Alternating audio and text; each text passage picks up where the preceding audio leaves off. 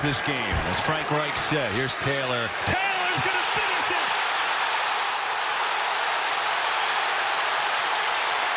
Jonathan Taylor to the house! Good night! Počúvate americký futbal s Vladom Kurekom.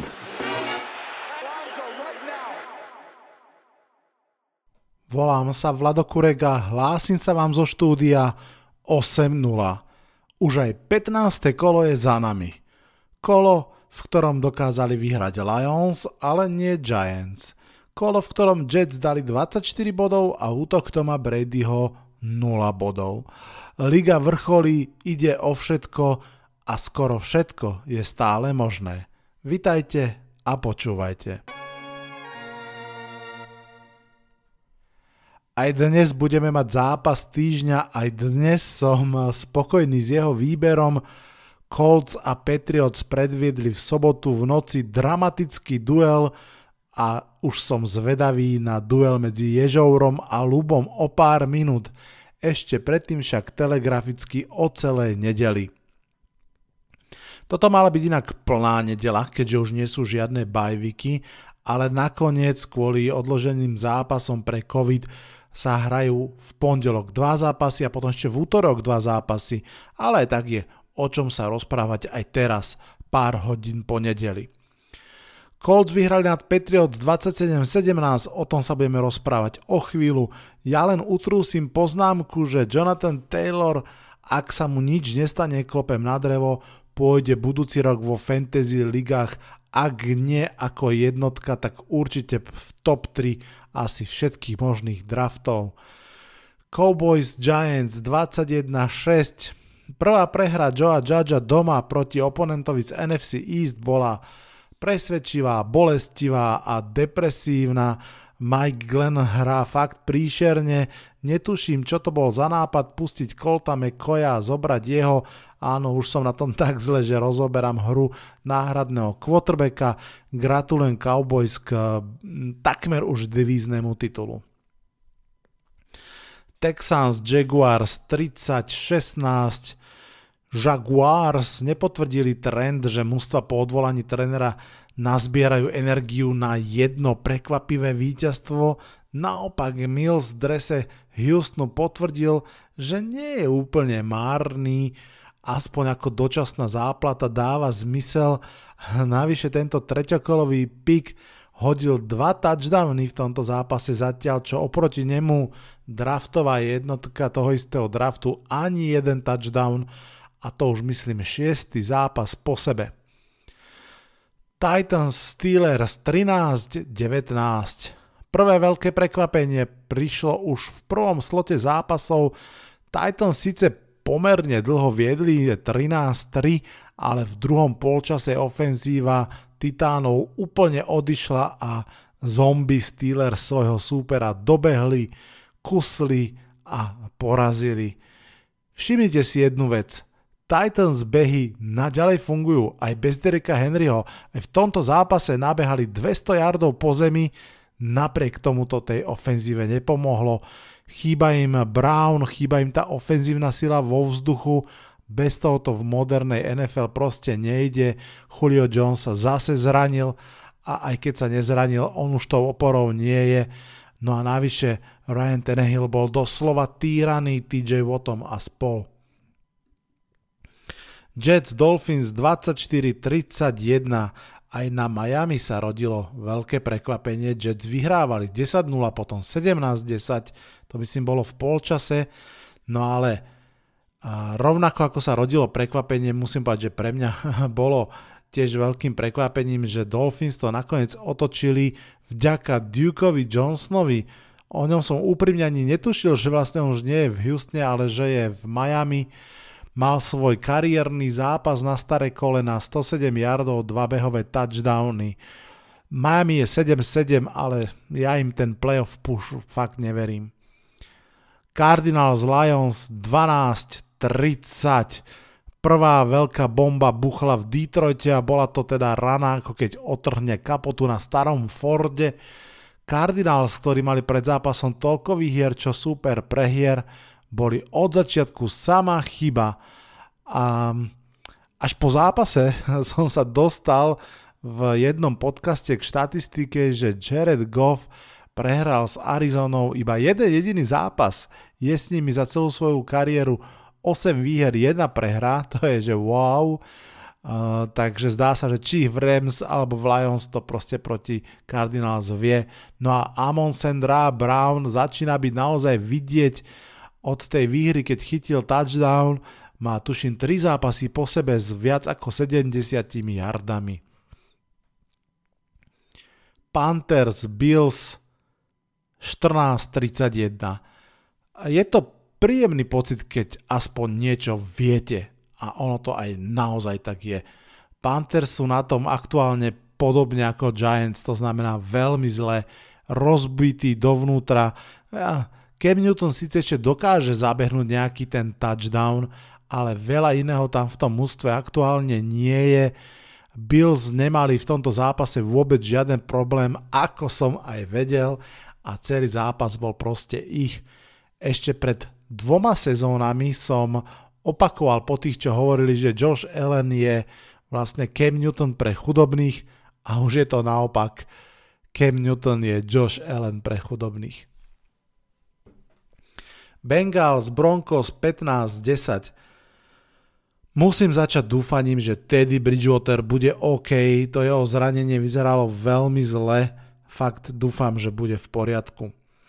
Čo sa týka zápasu samotného, Bengals nakoniec v tejto defenzívnej bitke udolali supera a držia sa v debatách o playoff.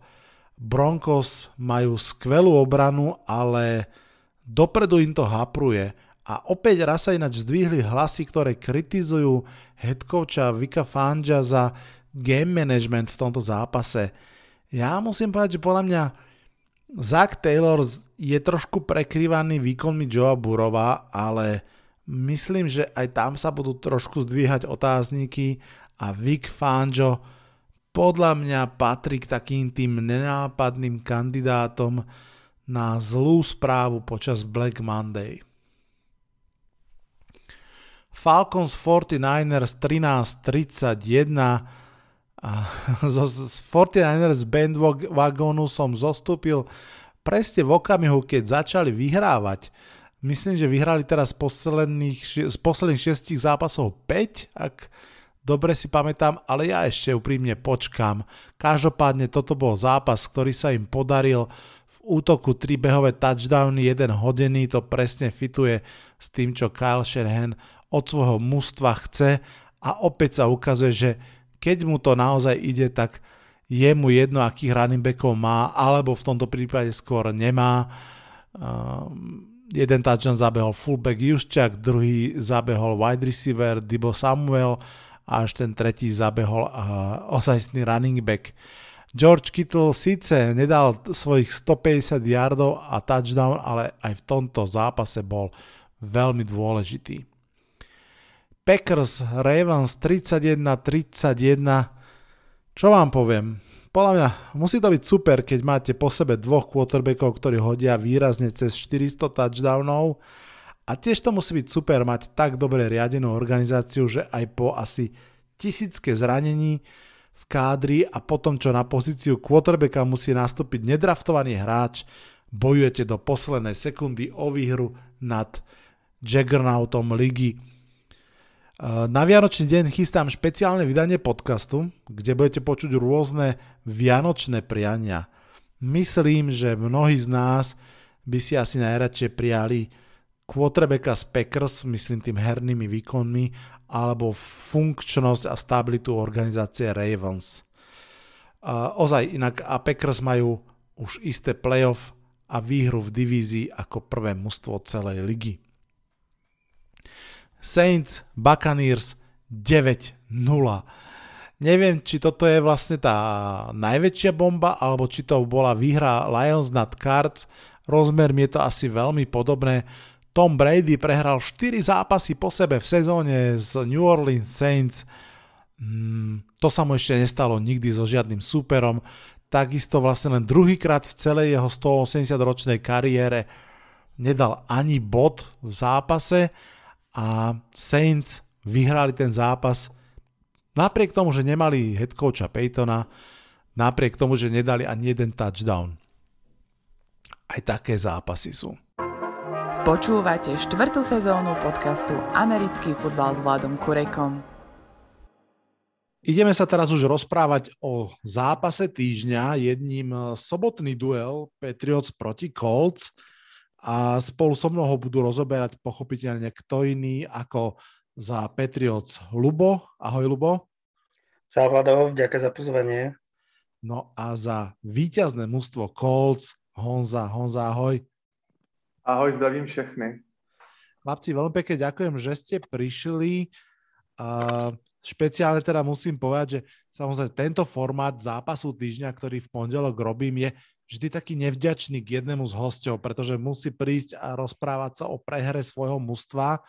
Takže ja si vždy veľmi samozrejme vážim každého hostia, ktorý má čas na tento podcast, ale predsa ešte špeciálne, ak niekto má čas a chuť sa rozprávať aj o prehre svojho mužstva, takže Lubo, vopred veľmi veľká vďaka za to, že, že si prišiel a že budeš rozprávať a zase myslím, že sú tam aj pozitívne veci, ku ktorým sa dostaneme. Tak či tak, Honza, musím začať s tebou a my síce máme trošku dohodnutú takú osnovu, podľa ktorej pôjdeme, aby sme sa k všetkému dostali, ale musím ja začať koncom zápasu s tebou.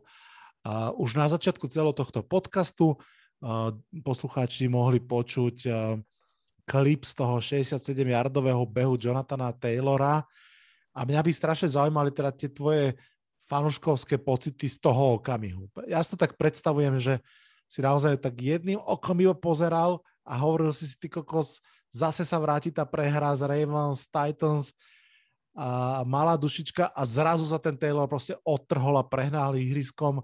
Skús pospomínať, aké to boli pocity.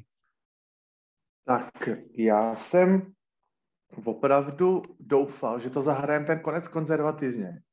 A prostě každou proti Patriots, já to znám z minulosti, to prostě musíte počítat opravdu každou vteřinu, deseti vteřinu, všechno je tam strašně důležitý na tom konci a já jsem si říkal, jak už víme, kolikrát Frank Reich letos vyloženě pokazil ten konec. Já říkám, ať nevymýšlí nic, Eh, žádný pas na, na Doyla nebo na, na Hiltona, ať to zahrajeme konzervativně, ať se stane, co se má stát, zahrajeme třikrát běh, odkopneme a necháme to teda v rukou naší obrany, protože ke konci zápasu vždycky si člověk říká, že by chtěl mít na hřišti tomu, komu se nejvíc, nejvíc daří. Když potřebujete dotáhnout, ať je na hřišti váš nejlepší útok, ať to dokáže udělat ten comeback.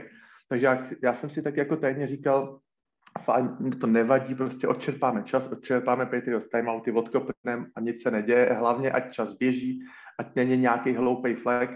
A to, co se stalo, jak tam, nevím už to, jestli to byl Kyle Fannoy, nebo komu se to tam podařilo prostě nějakým způsobem, tam někdo zaváhal a je to vždycky opravdu pro ten bránící tým skličující, když víte, že se poběží na 99% a ono se běží a potom jak všichni do toho boxu naskáčou a není žádný safety vzadu, samozřejmě není vzadu, co by tam dělal, tak potom stačí jeden tenhle ten mis a pak už je to pole naprosto otevřený.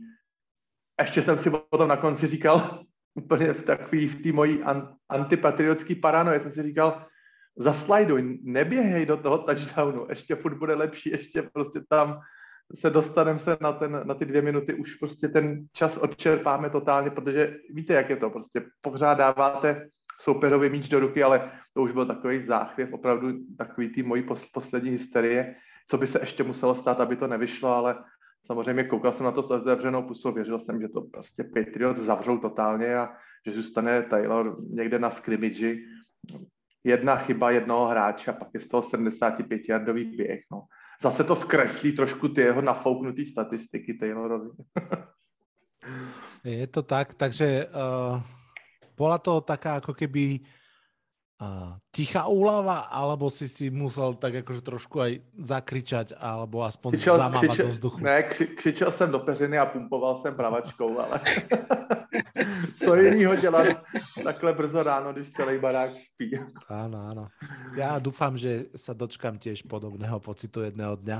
Dobre, uh, Lubo, ideme za tebou um, a poďme teraz už podľa trošku tej schémy, ako, ako mám pripravenú skús na chvíľku zabudnúť, ako ten zápas prebiehal a vráť sa v myšlienkach pred ten zápas. Uh, jasne, že všetky tie historické štatistiky ako keby hovorili v prospech Patriots, myslím, že 8 zápasov po sebe vyhrali z Colts a tak ďalej. S akými predstavami o tom zápase, s akými očakávaniami si vstupoval do toho zápasu? Čo si čakal, že sa bude diať? Uh, treba povedať, že my sme vždy vychádzali z takého veľmi pozitívneho uh, diania, alebo teda z toho z vývoja hry. To, tak ako sa vyvíjala, jednoducho boli sme schopní uh, vyhrať tú vojnu v zákopoch, ako sa hovorí, to znamená na tých líniách. Naša, naša ofenzívna linea dokázala obrániť Mac Jonesa, dokázala vytvoriť miesto pre tých running backov a naopak tá defenzíva hrala naozaj dobre to znamená, veľmi rýchlo sa v tých posledných našich zápasoch nám podarilo ísť do vedenia, niekedy jedno, dvoj, troj touchdownového a potom už to bolo veľmi jednoducho. Už ten, tá naša hra sa ľahko dala presadzovať a naopak super musel v podstate uh, byť oveľa menej trpezlivejší a to zase hralo uh, dokrát našej veľmi dobrej defenzíve tu ja som si myslel, že uh, toto bude veľmi dôležité. Jednoducho Indianapolis má dlhodobo vyhlásenú a top 5, top 7, top 10 ofenzívnu líniu, čiže tam to bolo jasné, že bude dôležité uh, vyhrať túto vojnu, najmä kvôli tomu, uh, že za ňou stal Jonathan Taylor, ktorý je povedzme najlepší, pozdravenie Derika Henryho, najlepší running back a zároveň uh, naša obrana uh, musela jednoducho udržať uh, tú veľmi dobre hrajúcu defenzívu Colts. Čiže v podstate moje očakávania boli také, ako sa to nakoniec ukázalo v tom prvom polčase, respektíve to, ako to vyzeralo, že jednoducho bude to súboj tých, um, tých línií, čo teda v prvom polčase uh, sme prehrali v oboch prípadoch. K tomu sa ešte dostaneme, hej. Um, Honza, podobná otázka ide aj za tebou a možno mu trošinku ešte vyšpecifikujem. Ja som v poslednej predpovedi na nedelu s Basom tak chvíľku ako keby dumal pri tomto zápase, že aký gameplan Colts e, vytiahnu zo šuplíka, či to bude tá verzia proti Buccaneers, kde takmer nebehali dlho a skúšali to vzduchom, alebo či, či pôjdu uh, ceste behy proti Patriots napriek tomu, že zase história hovorí, že z 23 razov, keď Bill Belichick stal proti 1000 yardovému Rasherovi, 20 krát vyhral. Tak um, tá moja otázka za tebou ide, aké boli tvoje očakávania? Čo si si myslel, že Colts budú hrať v tom zápase? Tak eh, vzhledem k tomu vaš, eh, tebou vzpomínanému zápasu s Tampou, kdy si myslel Frank Reich, že eh, překoučuje Bruce Ariance tím, že budeme celý zápas házet, takže bude stačit dát Jonathanu Taylorovi do ruky míč kolikrát, asi sedmkrát nebo osmkrát. Se šíleně přepočítal, tak já si myslím, že právě tenhle ten zápas s tou tampou byl takovým trošičku bodem obratu, protože to, co se po tomhle zápase, který jsme totálně potom samozřejmě na konci prokaučovali, když jsme vedli dvojciferným rozdílem, to se potom sneslo na eh, všech možných sociálních sítích, které jsou napojený na Indy a e, do pořadu Mailback, což znamená, to je takový jako e, indianapolický nadopisy diváků, to prostě tam jsem měl pocit, že ten, ten víkend potom byly pouze jenom dotazy na to, co coach dělá a co moc Jonathan Taylor udělal a proč nepoužíváme naši největší zbraň. A já mám pocit, že právě ten, už ten tlak tak zrostl a myslím si, že tam muselo potom přijít i něco směrem jako od našeho generálního manažera. Prostě e, byl to tak, cítím to jako takový bod zlomu, že mm, v tu chvíli, jako kdyby eh, Frank Reich si tak nějak jako uvědomil, prostě hele, tady teď není čas na experimenty.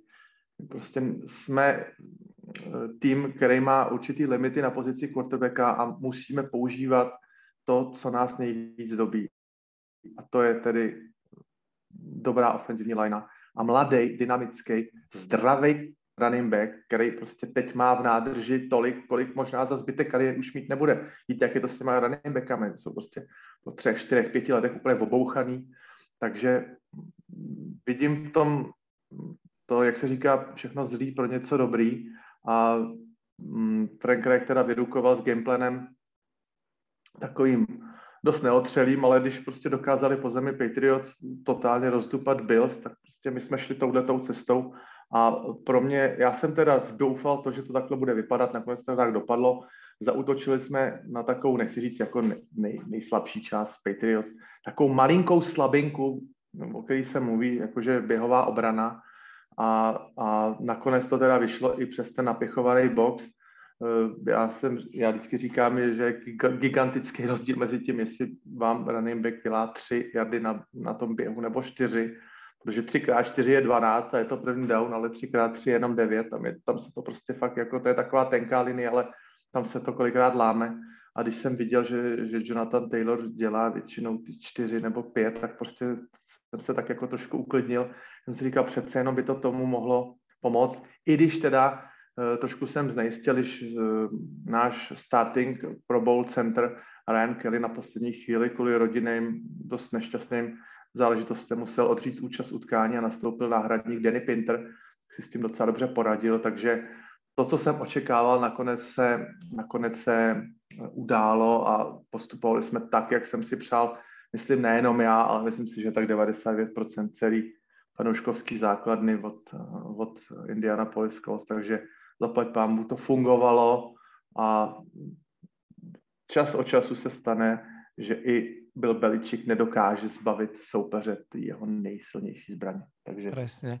Takéto naše to obľúbené kliše všetkých ľudí, ktorí sa rádi rozprávajú o americkom fotbale, tentokrát uh, dostalo trošku ako za uši, presne, že Bill Beličík vám zoberie tú jednu jedinú vec. Občas sa to nepodarí.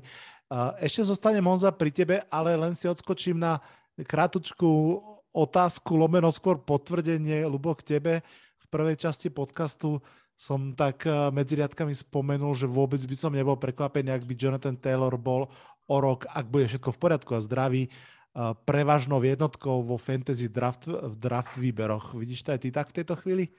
Ja si myslím, že v tom štandardnom formáte je to úplne uh, pravdepodobné. Ten mojou by, by každopádne určite bol. Hmm. Súhlas. No a Honza, teda idem ešte za tebou a poďme už priamo k zápasu samotnému, ako prebiehal. A je to zvláštne, že zatiaľ v každom z tých zápasov týždňa môžem tú otázku položiť, ale zatiaľ naozaj môžem. Čo robili Indianapolis Colts dobre v prvom polčase, že ho vyhrávali tak, ako ho vyhrávali?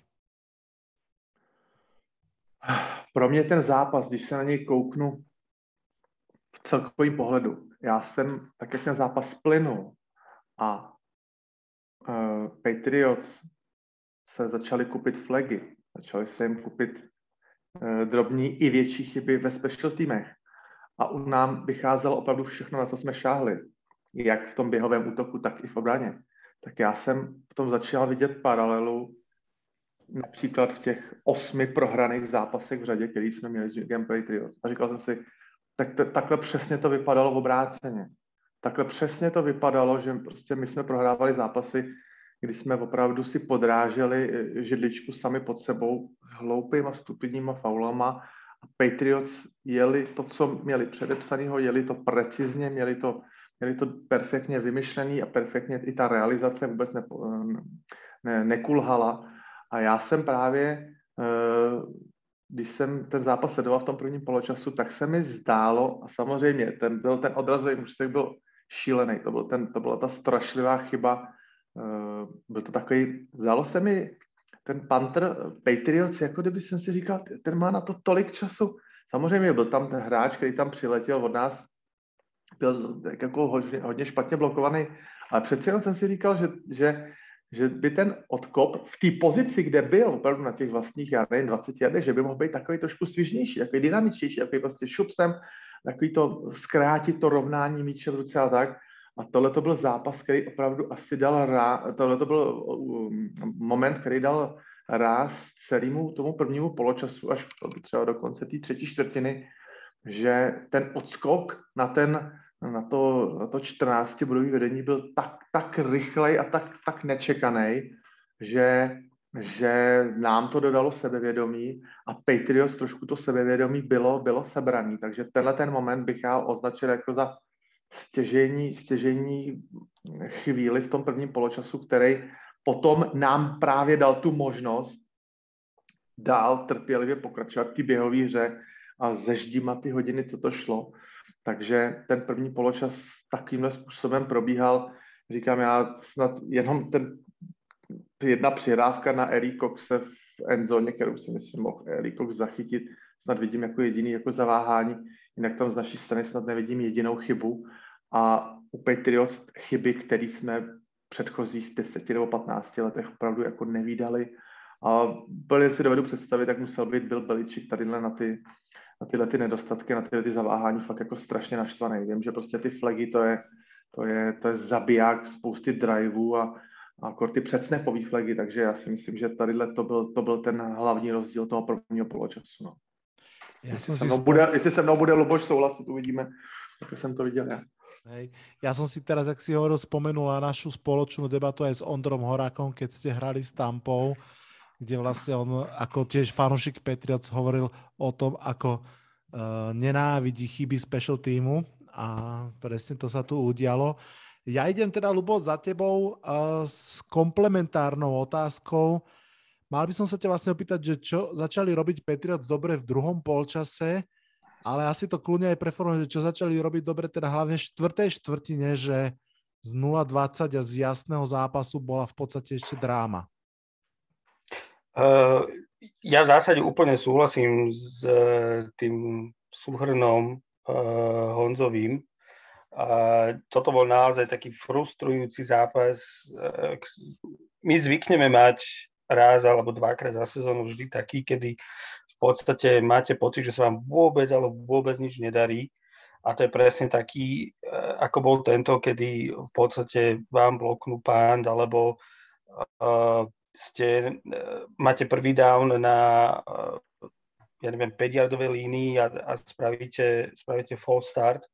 Myslím, že v tretej, v tretej štvrtine uh, tam mal uh, Jamie Collins na, na rukách v podstate pick six, kedy mu to prelietlo rukami. A to sú presne tie nevyužité možnosti, ktoré keď ich porovnáte s tým, ako to konvertuje super a máte pocit, že Carson Wentz, ktorý hral povedal by som, že nie celku dobrý zápas, ale ten, tie štvrté downy, ktoré boli kľúčové mu, mu vychádzali a máte pocit, že uh, tá, exe, tá exekúcia toho, čo máte robiť vy, um, nie je na takej úrovni, aby ste dokázali ten zápas vyhrať. Čiže uh, bol to naozaj veľmi frustrujúci zápas z nášho pohľadu, ale treba zároveň povedať, že Vlado, keď si na začiatku povedal, že um, ja teda budem hovoriť za to, za to prehraté mústvo, ja by som to v zásade videl tak, že uh, my sme prehrali prvý polčas a vyhrali druhý a tak e,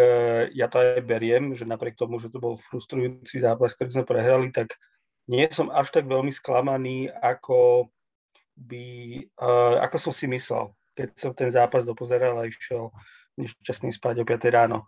Čiže uh, my sme v podstate, mám taký pocit, že si uvedomili, že Carson Wentz je naozaj len ako keby do počtu a, a Indy mu až tak veľmi neverí.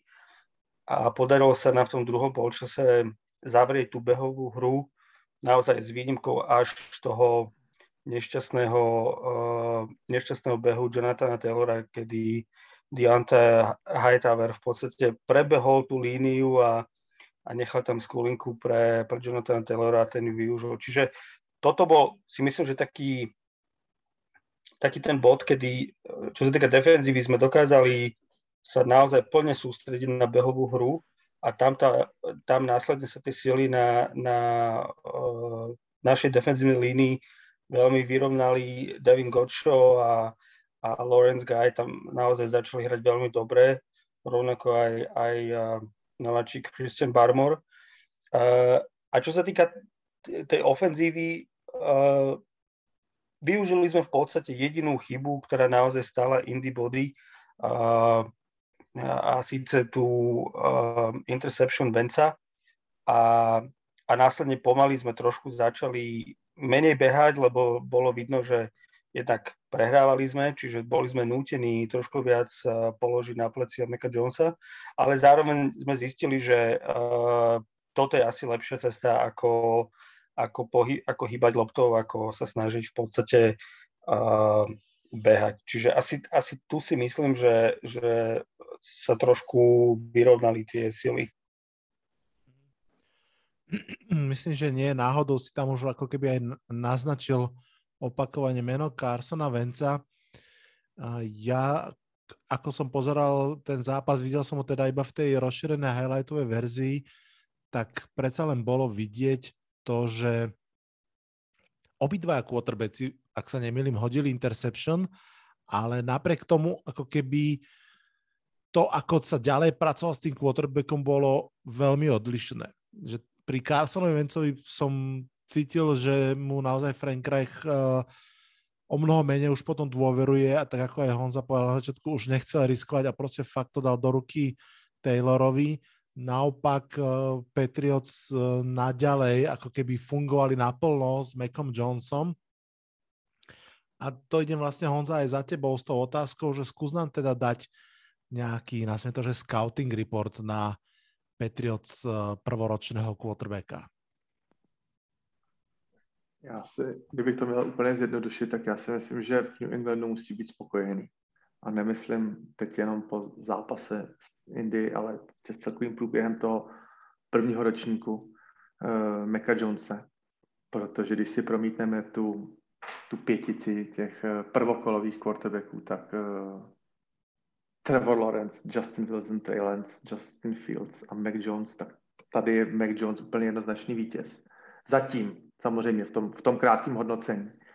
A já, když jsem ho tak sledoval v tom, v tom v té čtvrtý čtvrtině, a opravdu musím říct úplně naprosto upřímně, opravdu jsem se bál výsledek, protože jsme dokázali prohospodařit i, i větší náskoky, tak jsem tak jako přemýšlel, jestli se mu v jednu v budoucnu bude říkat mm, mm, jestli znáte ty, znáte ty, uh, ty nicknamy, který měl třeba Mattu Ryan se říkal Matty Ice nebo Joe Cool, že prostě byli takový ty ledově klidný, prostě, že nic nedokázalo rozhodit, tak jsem právě říkal, jestli bude, jestli bude Macky, Ice, protože jsem z Meka Jonese opravdu viděl vyzařovat takový klid, že i hodil dvě blbý interceptiony, ale takový tím, tím body talkem, samozřejmě ten hráč, samozřejmě si to musí v sobě nějak přebrat, nějak si to musí dokázat střebat. Ale já právě vzhledem k tomu, že v dobrých rukou u Joshe McDanielse i byla Beličika, tak právě si myslím, že, že oni dokážou mu ho tak psychicky zpracovat a tak mu dokážou vštípit to, že teď si tady v této roli a ty se dokážeš ze všeho poučit, ty se dokážeš poučit ze zápasů, kdy prohráváš o 20, ty se dokážeš poučit z každý interceptiony, ty se dokážeš poučit z každého seku a uh, já si myslím, že Mac Jones i při tom pokusu o ten comeback v čtvrtí čtvrtině tam předved některé úplně neskutečné hody a právě uh, já jsem to tak sám pro sebe nazval jako manželským trouhelníkem a to je pro mě Mac Jones, Hunter Henry a Darius Leonard. Darius Leonard se před zápasem, on to potom přiznal, že se přihlásil jako k osobní obraně skvělého Tidena Patriots Huntera Henryho a v podstatě, když to tak schrneme, tak jednou mu to vyšlo při té intercepčně, tam skvěle přečetl Macu Jonesovi oči a ten míč směřoval na Henryho. Potom Hunter Henry chytil dva parádní touchdowny, při tom druhým to jako lízalo úplně špičky ruky Dariusa Leonarda. Takže to, byl takový, to byla taková uh, trojice, která vlastně byla tou, těm, těm, těm, těma vůčíma osobnostma, těm, těma hlavníma hercema v, tým, v tom čtvrtém dějství. A jako některé hody. Ten, určitě se na to vzpomenete. Han, uh, Mac Jones roloval do pravý, do pravý uh, strany. Házel v totálním záklonu, v pohybu, ze zadní nohy. Házel cross, na to se prostě fackují mladí, mladí quarterbacki na high school. Zkompletoval nádherný míč. A já jsem si říkal, hele, tenhle ten kluk, opravdu uvidíme, jak bude vypadat jeho druhý rok a třetí rok, ale tenhle ten kluk opravdu dokazuje, že, že eh, prostě v Alabamě pod Nickem Sabanem prostě parádně vyrost a že ten jeho klid a rozvaha úplně perfektně sedí uh, do toho systému Byla Beličíka, že vypa- vypadá to zatím, že je koučovatelný, že, že je tvárný, že, že nechce sám na hřišti dokazovat nějaký, nějaký supermanský, supermanský hry, takže já, já osobně jsem jako, nechci říct, nechci použít slovo okouzlen, ale musím teda říct, že, že zatím to vypadá, že Patriots sebrali na draftu nejlepšího quarterbacka a jestli ten kluk opravdu bude růst, tak se i z takových zápasů dokáže perfektně poučit a dokáže si to zase do, uvidá rozebrat a že bude růst a že bude jenom lepší a lepší. Takže já prostě nemůžu šetřit superlativama, protože mě, mě Mac Jones prostě potvrdil to, co jsem si o něm myslel, že bude prostě výborný. Hmm. Takže, takže prostě paráda. Nemusí, nemusí všichni quarterbacki v současné době nemusí být všichni, že, uběhaj, že uběhnou stovku za 11. Tak prostě možná, možná těm pocket passerům ještě úplně neodzvonilo. Vidíme to u Justina Herberta, možná, že to budeme vidět i u Meka Jonesa. Třeba tomu ještě není konec úplně. Hmm. Um, Zahrialo ma to pri srdci, to musím povedať. Áno, sú, kl- sú kluby, kde napríklad vám... Ja to neříkám, abych zmírnil tvoji bolest, ja to tak ste opravdu vidím. Ja ju vôbec nemám, ja sa priznám, že ja som naozaj v tomto... Uh, Tohle bude potešený. možná výhra v loterii. Ako. Však Lubo ti to za chvíľku oplatí pár vetami o Carsonovi Vencovi, ale chcel som len povedať, že áno, že sú kluby, kde vám jedného quarterbacka, ktorý nahádže cez 400 yardov, nahradí ďalší quarterback, ktorý tiež nahádže 400 yardov.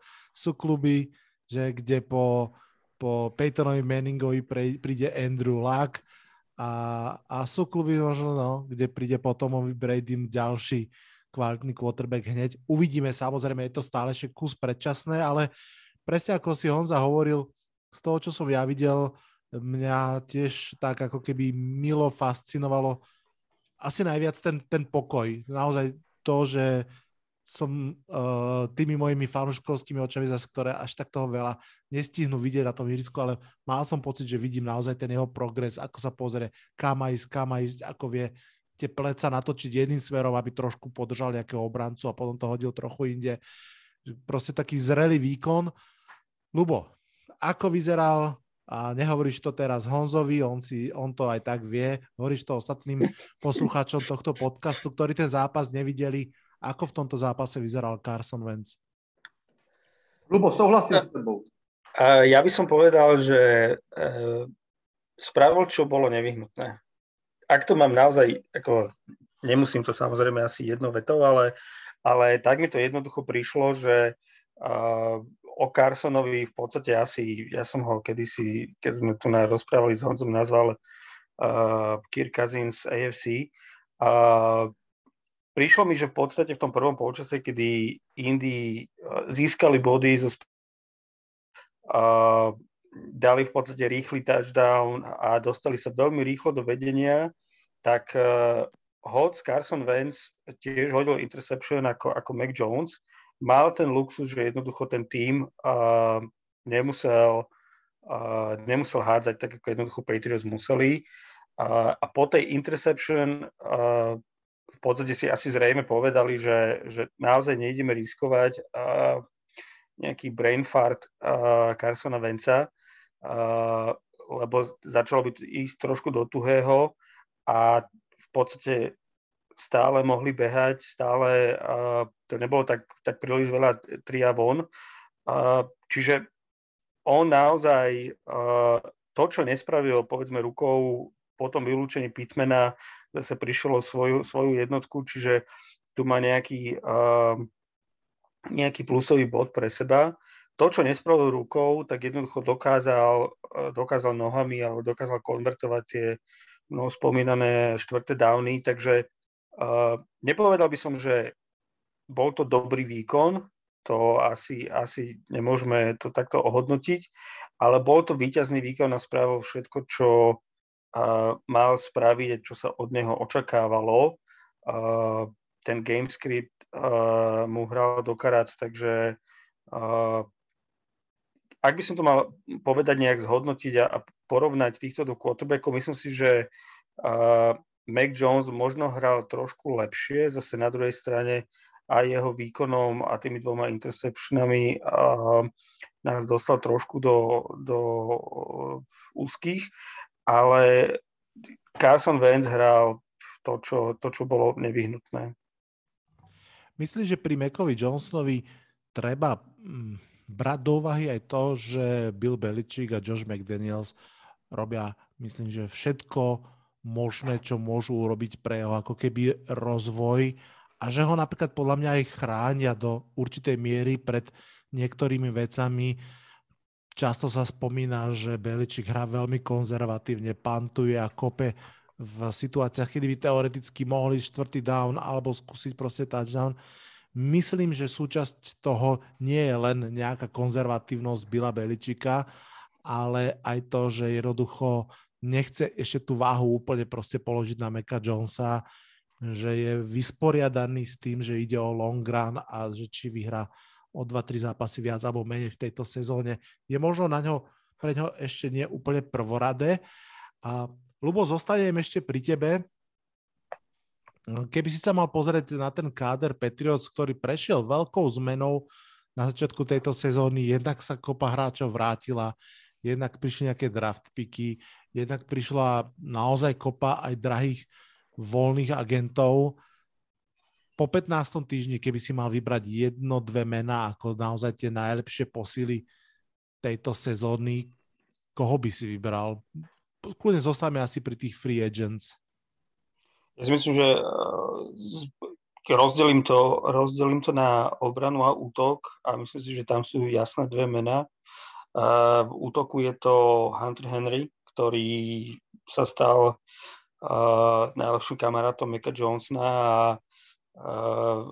za posledných 31 prihrávok chytil 9 touchdownov, uh, čo je ako neskutočne neudržateľný pomer a, a je to v podstate tým, že Mac Jones mu naozaj dôveruje a bolo to vidno v tomto zápase, že ak sa niekam pozerá, dajme tomu uh, v tom, v tom rozsahu do tých 10 yardov, tak je to je to Hunter Henry a, a v red zone a v endzone je to v podstate iba on.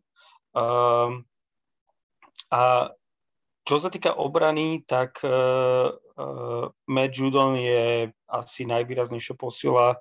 Uh, tie jeho výkony to potvrdzujú. Naozaj sa dal taký uh, nedocenený, alebo teda nechcem povedať, že nedocenený pezrašer našej obrany, ale, ale naša obrana v zásade nikdy nebola o tom pezraši a vždy to bol skôr taký uh, tvrdý contain tých línií, nepustiť nikoho za, uh, za tie boky a všetko ostatné uh, vyčistili linebackery a, a silná secondary, ale Matt Judo naozaj ukazuje, že, že hoci možno nie je považovaný za takého typického uh, edge rushera, tak uh, naozaj má vynikajúcu sezónu. Mm. Podobná otázka, Honza je za tebou. A v zmysle, že ja teda samozrejme vidím tých Colts skôr len cez tie highlighty a tak ďalej, ale aj v tomto poslednom zápase napríklad na mňa v dobrom slova zmysle vyskakoval okrem Dariusa Leonarda, to je uh, kľudne môžeme povedať, že super hviezda, pochopiteľne v tej obrane uh, lig- ligového rozmeru. Na mňa naozaj v dobrom vyskakoval aj ten DeForest Buckner. Keby si sa mal spätne pozrieť na ten trade, v tejto chvíli ho vnímaš ako pozitívnu vec pre Colts, že ste za to prvé kolo získali Bucknera? No, DeForest Buckner, pokud na to budete se dívat pouze eh, optikou nějakých jenom statistik, tak on tolik viditelný nebude. Eh, nebude určitě v debatě o nějakého defensivního hráče roku, nebo to v žádném případě. Ale na tu černou práci, na to, že na sebe váže hráče, a že, že vlastně ta přední čtveřice je díky němu schopná vytvářet tlak eh, na quarterbacka tak silný, že eh, my jsme jeden z nejméně blicujících týmů ligy a potom těch, těch sedm hráčů v té coverage je potom strašně znát. Jsou týmy, které prostě blicují do zblbnutí a je to takové jako já ty blici vidím jako veliký risk. Někdo to má zváknutý víc, někdo míň. Ale my navíc kvůli tomu DeForestu Bucknerovi tohle to nejsme, nejsme nucený dělat. A ten hráč, ono stačí opravdu, ne, jsou právě ty neviditelné statistiky. Stačí, když se ta kapsa zavírá. ono to není quarterback hit, ono to není, není sek, prostě jenom mu zkracujete čas a to opravdu, jak ty říkáš, no, ty, ty Colts nemáš tak nakoukaný, ale jako fanoušek, který sleduje a vidí ty zápasy, nebo některé zápasy si z toho fanouškovského pohledu zkoukne dvakrát a dívá se po určitých hráčích, tak tam potom, tam potom je to vidět. A to je třeba i vliv, eh, dám příklad Arona Donalda.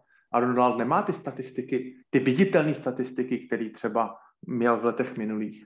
Ale pořád je to Aaron Donald. Pořád je tam ten tlak středem. Pořád udržuje toho quarterbacka, tak říkají na špičkách, ten po něm kouká. Já si myslím, že tohle je právě případ Foresta Bucknera, takže neviditelné statistiky, ale obrovský, obrovský platný hráč. Hmm. Posledná otázka k eh, odohratému duelu a vlastne tá už jedným smerom pozera do budúcnosti. Lubo, ide najprv za tebou s tou otázkou, čo tá prehra robí alebo nerobí s eh, budúcnosťou Patriots a teraz myslím samozrejme tou krátkodobou, to znamená tou playoff situáciou. Patriots sú v tejto chvíli teda druhý. Čaká ich ešte vlastne odveta z Bills. Ak by Bills vyhrali, tak sa vlastne dotiahnu na Patriots. Ako vidíš v tejto chvíli pozíciu Patriots v playoff? Ja si myslím, že prišli sme o vlastne prvú priečku v AFC, ktorá je dôležitá pre e, ten baj v prvom kole, ktorý získa v podstate len, len jeden tým. A to asi z dlhodobého hľadiska uh, bolí, ale uh, každopádne najdôležitejší zápas sa bude hrať o týždeň uh, s Buffalom, kedy uh, ten zápas musíme vyhrať, aby sme potvrdili uh, si víťazstvo v divízii a znova sa dostali na takú dobrú vlnu. Myslím si, že tá prehra nejak veľmi tú situáciu až tak veľmi nemení, ako áno, môžeme sa baviť o, o význame toho, toho baj v prvom kole, ale to v zásade nie je ešte ako keby um, rozhodnuté, čo ale uh, bude dôležité je ten zápas s Buffalo, takže nemyslím si, že sme hrali tak zle, ja to, ako som povedal, beriem za taký zápas vôbec, kedy naozaj my sme nevyužili veľmi veľa príležitostí a naopak Colts využili to čo, to, čo mohli a zároveň spravili tie, tie plays, ktoré idú na, povedal by som, taký nad rámec toho štandardného priemeru a priebehu zápasu, hej, či už je to bloknutý pán, alebo uh, tak v podstate in, interception uh, Bobbyho Okirikyho, kedy v podstate v lete e, chytil tú loptu, to nie je zase často s čím môžete rátať, ale jednoducho Colts to spravili a my nie. Čiže táto prehra samozrejme bolí, ale, ale dôležitý zápas sa hral týždeň. OK. Mm, Honza, tá istá otázka pre teba. Vlastne Colts sa dostali do toho aktuálneho playoff picture už počas svojho bajviku. Paradoxe tým, že nehrali sa, posunuli teraz si trošinku tam upevnili pozíciu, ale stále tých 8-6 mustiev je tam tona. Mm, ako vidíš ty v tejto chvíli šance po A na playoff a po B na prípadnú výhru v divízii, kde si vlastne, alebo kde ste 1,5 zápasu za Titans v tejto chvíli? Teď tu chvíli, kdy mi teď to říkáš, tak já mám právě na stránkách CBS otevřený ten play, playoff race v AFC a to vypadá úplně strašidelně. Ještě kdybych si představil, že Cleveland by dneska eh, dohrávaným zápasem doskočil taky na 8-6, tak to bude 1, 2, 3, 4, 5, 6 týmů bude 8-6. V závěsu Pittsburgh 7-6-1. A ještě za ně v závěsu prostě Miami, který chytli slinu teď s šesti výhrama v řadě. To, tohle, bude, tohle bude strašidelný až do toho posledního kola. To, z mám opravdu jako vítr Cuklo se to samozřejmě, ne, ne všichni vyhrajou všechny zápasy. Nás teď čeká strašidelně těžký zápas v Arizoně, která bohužel pro Colts teď prohrála v Detroitu. Tam bude teď strašný mytí, mytí hlav, tam bude těžký, těžký tréninkový týden. Já si myslím, že ty to budou chtít určitě, určitě odčinit. Pro Colts by bylo možná asi lepší, kdyby uh, Arizona Detroitu vyhrála a my jsme mohli tak nějak, jako, že bychom to byli my, kdo je zaskočí, a ne Detroit takže já ty naše šance samozřejmě vidím teď o mnoho, o mnoho růžověji, než jsem, než jsem je viděl třeba před uh, třemi týdny, ale uh, prostě ne, neusnou na Vavřínech, ono kolikrát těžký zápas vyhrajete a potom takový ty must, must zápasy nás čeká samozřejmě v posledním kole máme Jacksonville venku, což by snad mělo dopadnout, ale, ale zápas z Las Vegas určitě nebude jednoduchý. Takže eh, no, vidím, vidím, to, vidím to líp, než jsem to viděl před třemi týdny, ale ještě si na to opravdu počkám, protože kdybychom měli prohrát v Arizoně a pak z nějakého důvodu nezvládli ten must zápas doma z Vegas, tak si myslím, že by bylo jakoby hodně, hodně těžko. A co se týká vítězství v divizi, tak tam si myslím, že to je úplně zavřený, protože my jsme vyhráli, prohráli s Tennessee eh, oba dva zápasy. Eh, takže ten tiebreaker určitě eh, hovoří přímo, přímo ideálně pro ně. Takže my na ně nestrácíme jeden zápas, my na ně ztrácíme jeden a půl zápasu. A navíc Tennessee ještě hrajou poslední zápas s Houstonem, který by si měli pohlídat. Uvidíme, uvidíme, jak to bude. Mají teda San Francisco, které je hodně těžký soupeř, mají, mají, mají, mají, zase to jsou oba zápasy, které mají doma. A to je tak těžko predikovatelná konference letos naše, že to si vůbec netroufám něco odhadovat. Samozřejmě, že se to ještě hypoteticky se to ještě může stát, ale to, to opravdu, opravdu nevím, co, to, co by ještě, jak, jak ještě víc by se to muselo zamotat. Mějte se Baltimore, kde byl a teď, teď je mimo, mimo playoff bracket, takže, takže to ještě vůbec nevíme, co bude. Samozřejmě, že by, že by se mi to líbilo, ale zatím stojím nohama na zemi a když bychom, nám, když bychom po startu uh, eh, 1-4 dokázali uválčit playoff, tak by to byl pořád takový malý zázrak. Já se pořád ještě k tomu vracím, k tomu špatnému startu našemu 0-3 a 1-4, takže pořád ještě, ještě se to beru jako s velkou pokorou a, a počkám si na, každý, na, každý, na každou vydařenou čtvrtinu, budu za ní rád. Hmm. Já tě z toho ještě nepustím. Uh, já mám pocit, že Titans prostě jsou jako veleryba, ktorá stráca dých a moja otázka je, že či Colts sú ten žralok, ktorý cíti krv a a má šancu ako keby získať dve výhry oproti tej jednej Titans napríklad. Lebo mám pocit, presne ak si povedal, že OK, dajme tomu, že s tým Houstonom vyhrajú, ale ani San Francisco, ani Miami tejto chvíli zďaleka nie sú jasné zápasy pre Titans.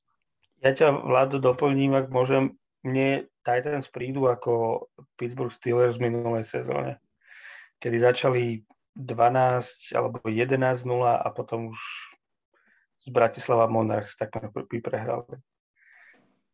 To je zajímavý postřeh určitě od, od, od Luboše, to srovnání s tím, s tím Pittsburghem. Ale, ale oni, byste, jestli jste viděli, nebo aspoň nějak zaznamenali ten včerejší zápas s Pittsburghem, tak uh, jim se tam úplně v druhém poločase to bylo vidět, že jsem úplně jako roztřásy nohy, úplně strach z toho, že by, že by mohli vyhrát. Pittsburgh udělal dvě, dvě pěkné hry v obraně a už, už, už to prostě, ještě Tennessee furt vedli a já už jsem vůbec nepochyboval o tom, že Pittsburgh vyhraje, jako tom, tam ta sebedůvěra toho týmu jako hodně klesla. Samozřejmě pořád ještě vůči nám to mají ve svých rukou, můžou to uhrát sami, nemusí, nemusí čekat na nic, prostě uhrajou, uhrajou dvě výhry a je to, je to na 100% jejich, ale, ale ten tým, ta absence Derika Henryho asi hodně zasáhla. A přestože Eh, Donta Foreman i včera měl, myslím, stojardový zápas, tak pořád tam je cítit, ta, že, že tomu týmu ten Henry opravdu chybí.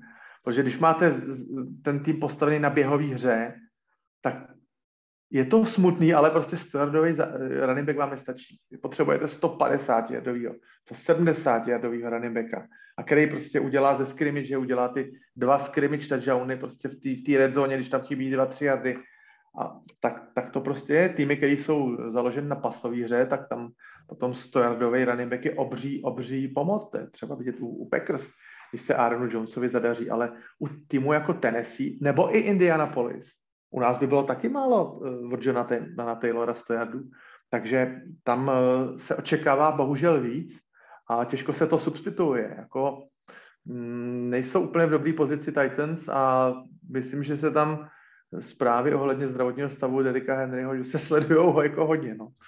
Uvidíme. Je to Honzo... zaujímavé. Ja, ja mám dokonca pocit fakt, že, že im chýba ten Brown viac ako Derek Henry. Lebo a je to pravda, čo vravíš, samozrejme, že Derek Henry je iba jeden, ale aj bez neho naozaj oni dali 220 yardov alebo tak dokopy behových uh, s tou trojicou running backov. Je pravda, že tam chýbali tie rašové touchdowny trochu, ale mám pocit, že tam bol problém hlavne ten, že aj Julio Jones sa zase zranil, ale aj keď sa nezranil, on proste už nie je on a ten Brown tam strašne chýbal. Chýbala tam tá komplementárna časť tým behom. A Honzo, nezabúdaj, ale prvý zápas s Houstonom ten si prehral. Čiže ani ten posledný nie je úplná istota. Není, není jistota. Ale zase e, ještě bych se teda chtěl vrátit k tomu, k té situaci Patriots. Mm, já myslím, že Patriots se teď tou prohrou s Indy dostali, co se týká zápasu s Buffalem, které teda minule úplně vymazali, že se trošičku, jestli to tak Luboš vnímá taky, že se trošičku dostali pod tlak, protože kdyby tenhle ten zápas Patriots měli prohrát, a je to taková ta revenge game, a Buffalo bude, ty budou mít krvavý oči, jako to je mi úplně jasné, napěnou pusy. Ale kdyby měli Patriots hypoteticky tenhle ten zápas revenge s Buffalem prohrát, tak je čeká v 18. kole mm, Dolphins venku. To bude mega těžký proti Brianu Floresovi.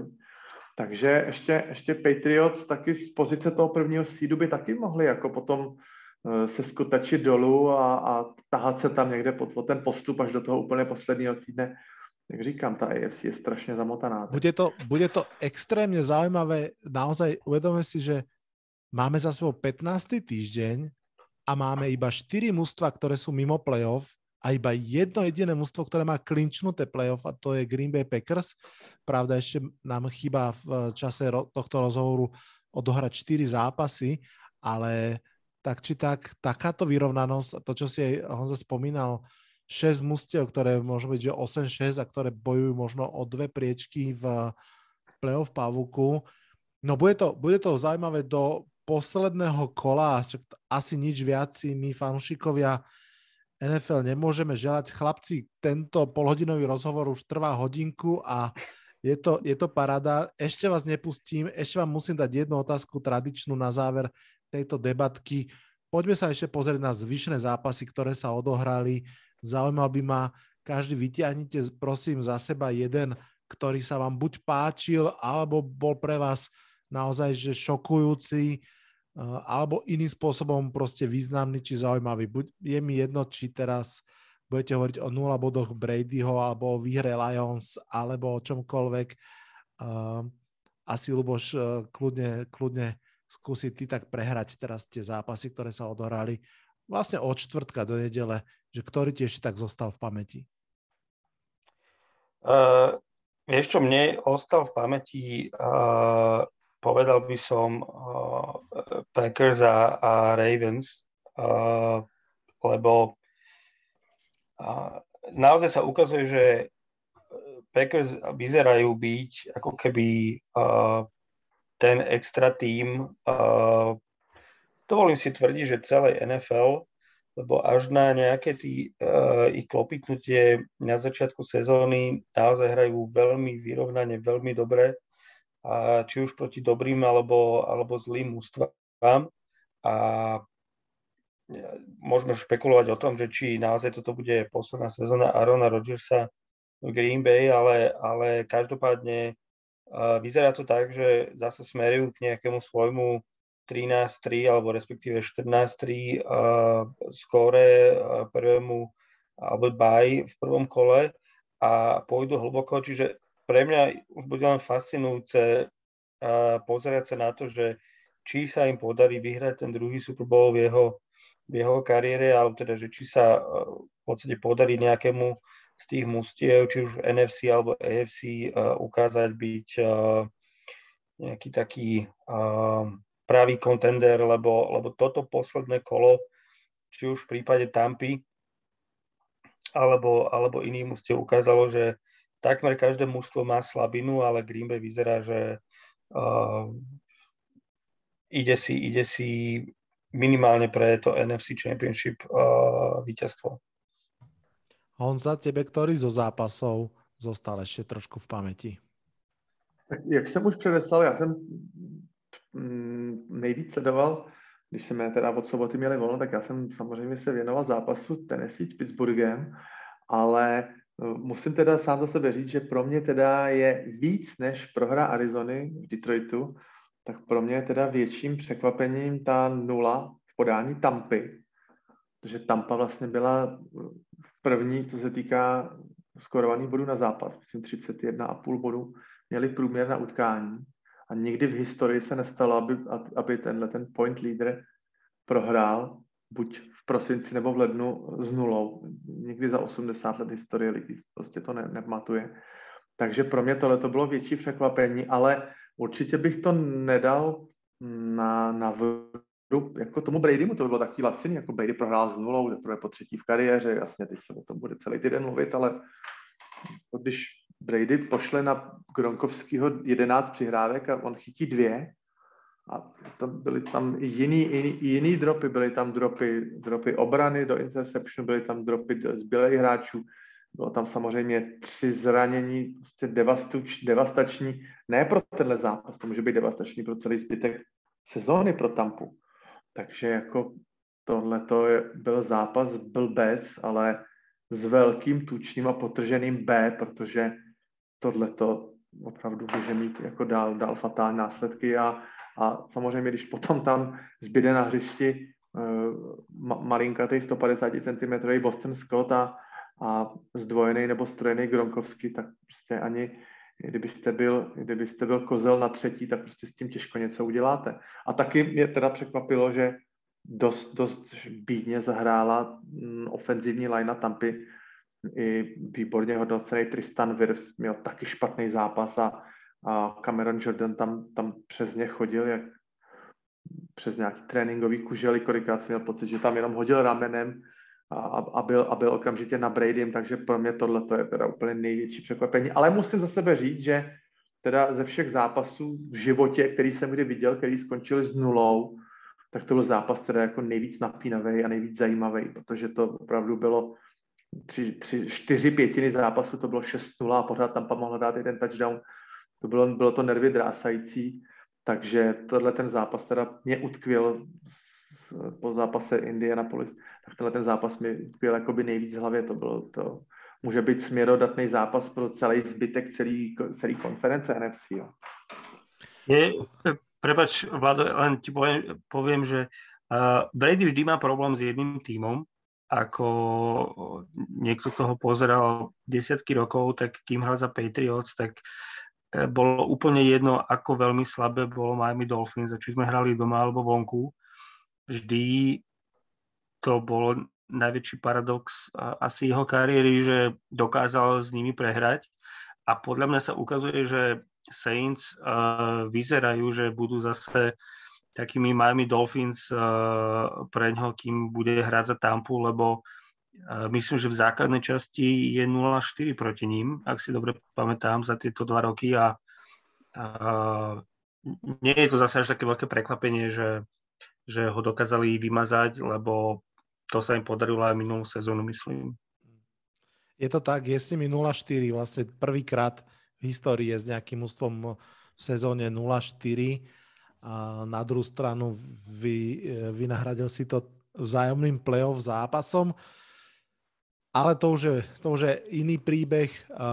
Chlapci, veľmi pekne vám ďakujem za túto skvelú debatu. Verím, že sa ešte minimálne raz spolu stretneme aj s Basom na konci základnej časti, aby sme pospomínali, čo všetko sme predikovali v priebehu sezóny, či už na začiatku alebo potom tak zhruba v polovičke. No ale k tomuto zápasu myslím, že ste prišli a povedali úplne všetko, čo bolo treba, takže veľmi, veľmi pekne ďakujem ešte raz. Vlado, ďakujem pekne za pozvanie, za díky za stredkou.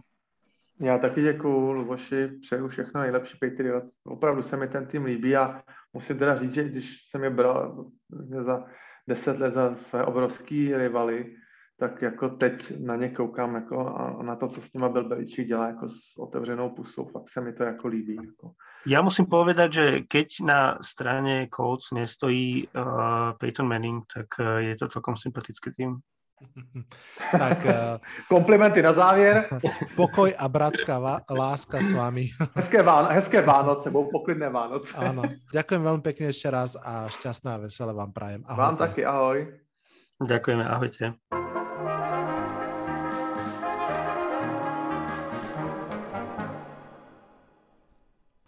Na záver sa poďme pozrieť na playoff a draft. Eliminované z playoff sú zatiaľ iba 4 mužstvá, čiže vlastne 28 mužstiev, dobre to rátam, je stále aspoň matematicky v boji o playoff, to je neskutočná vyrovnanosť ligy. A fakt, že naozaj v tejto chvíli nie je úplného Jaggernauta, najbližšie k e, nemu asi majú tí Green Bay Packers, jediné to mužstvo s 11 výhrami a s už klinčnutým playoff. Keď sa pozrieme na to po konferenciách, tak v AFC sa posúvajú hore Colts, um, vedú trojicu 8-6 mustiev, ktoré sú v playoff, vlastne štvoricu 8-6 mustiev, pretože aj Ravens majú 8-6, ale v tejto chvíli sú mimo playoff a už sú vlastne iba jednu výhru za Tennessee Titans. Veľmi otvorená je AFC North a jej osud si myslím, že bude určovať podobu celého playoff pavúka tejto konferencie.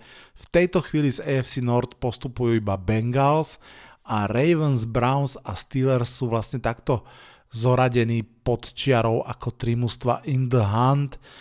Vyzerá to, že táto divízia pôjde až do posledného kola.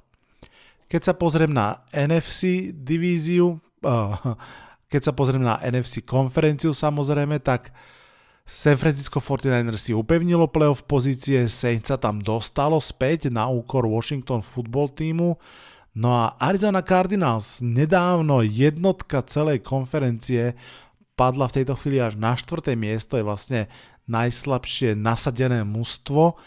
A to ešte vlastne Rams budú hrať so Seattleom Seahawks, jeden z tých odložených zápasov. A ak Rams vyhrajú, ak sa nemýlim, oni vlastne majú lepší zájomný zápas, tak dokonca ich predbehnú a Cardinals padnú vlastne až na 5. miesto mimo výhody domáceho ihriska v prvom kole. V tejto chvíli pochopiteľne bavíme sa stále o tom playoff picture, ako vyzerá v danom okamihu. Keď sa pozriem na to, že kto sa tam ako keby tlačí na tú poslednú pozíciu, ktorá v tejto chvíli patrí New Orleans Saints, tak sú tam ešte Washington Football Team, Vikings a Eagles. Myslím, že tieto štyri mužstva sa pobijú o to jedno posledné postupové miesto. San Francisco asi potrebuje ešte jednu výhru a už to bude mať jasné. Úprimne poviem, snáď sa nikto na mňa nenahneva, ja by som si z tej štvorice Saints, Washington Football Team, Vikings a Eagles vybral Vikings. Kvôli tomu chaos faktoru a kvôli tomu, že keď sa im darí, tak tá ofenzíva je naozaj zábavná. No a poďme sa ešte rýchlo pozrieť na draft. Tam sa udiala zmena. Detroit Lions spadli z prvého miesta draftu na druhé. Áno, zlé jazyky by to kľudne okomentovali, že sú tak zlí, že ani nevedia byť najhorší. Mm, ja s tým úplne nesúhlasím. Keďže v tomto drafte nie je žiadny druhý Trevor Lawrence a, a fakt úprimne neočakávam, že na prvých pozíciách si niekto zoberie quarterbacka, či to budú uh, Jaguars, samozrejme, že nie, tí majú Trevora, ale ani Lions, ani Texans.